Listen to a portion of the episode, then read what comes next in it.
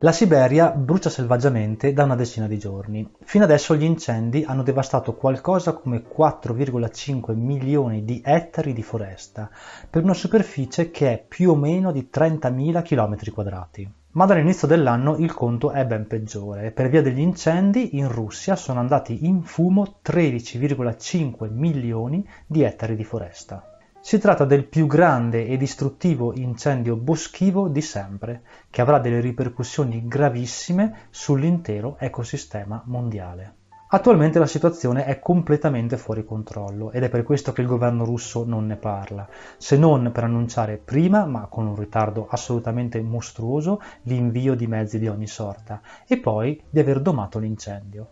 Tutto falso ovviamente, l'incendio infatti è ancora lì e lo scopo di Putin è solo quello di voler apparire ancora una volta come il risolutore ultimo, quando in verità può fare ben poco. Ovviamente anche Trump ha colto la palla al balzo, offrendo il proprio aiuto alla Russia, ma anche in questo caso lo scopo era soltanto quello di cavalcare l'eco mediatico della notizia. La domanda ora sorge spontanea, come si è potuto arrivare a tanto? Cioè perché la Russia non è intervenuta prima?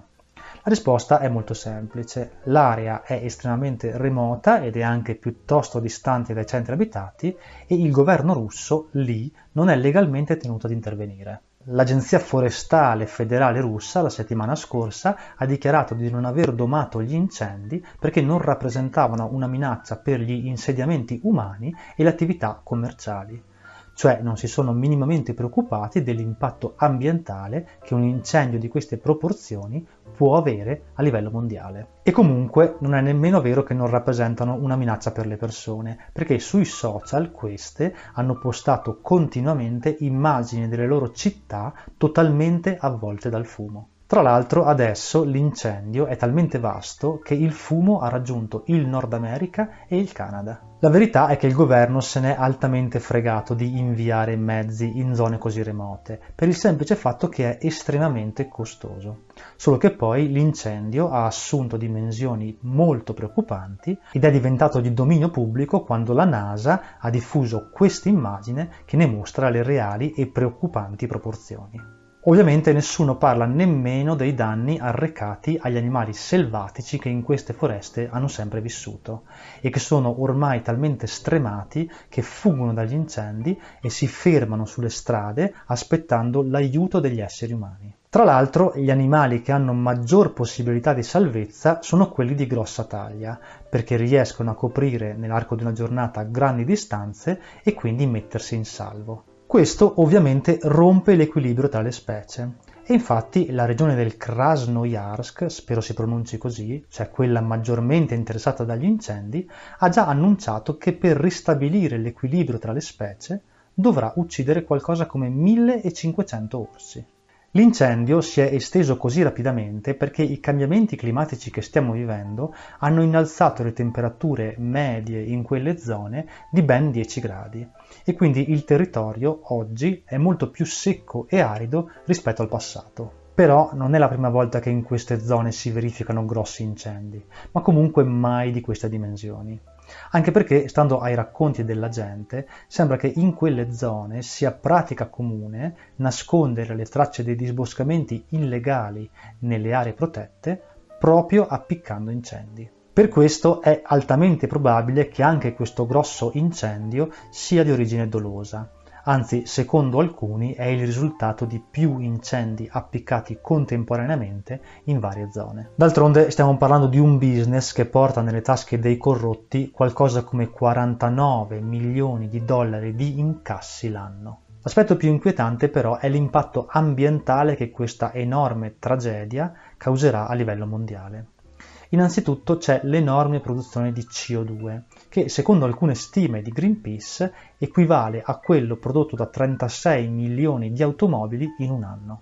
Poi ovviamente la sparizione di milioni e milioni di ettari in una zona che con le sue foreste copre il 10% della superficie terrestre è un nuovo durissimo colpo al già precario equilibrio climatico che stiamo vivendo.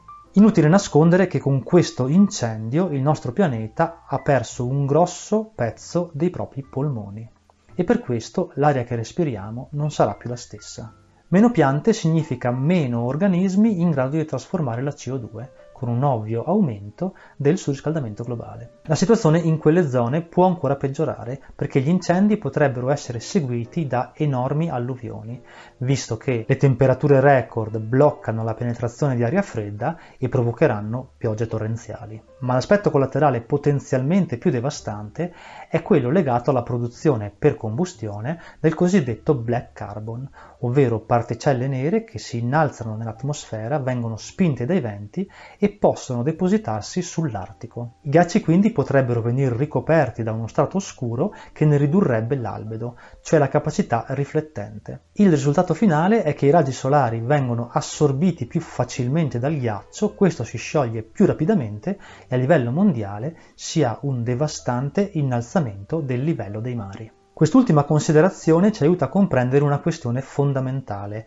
che è anche il motivo per cui ho scelto di dedicare questa puntata delle pillole di libertà del venerdì a questa immensa tragedia. Anche se tutto questo sta accadendo molto lontano da noi, in verità ci riguarda direttamente. Non solo perché questo disastro causerà problemi a livello mondiale, esattamente come è accaduto per Chernobyl o per le decine di disastri petroliferi susseguitesi dal 1910 ad oggi, ma soprattutto perché è la riprova che le scelte scellerate e le politiche assurde dei governi non conoscono confini. Nel mondo il menefreghismo ambientale di chi vive dall'altra parte del globo non è un problema solo suo, è un problema che riguarda tutti.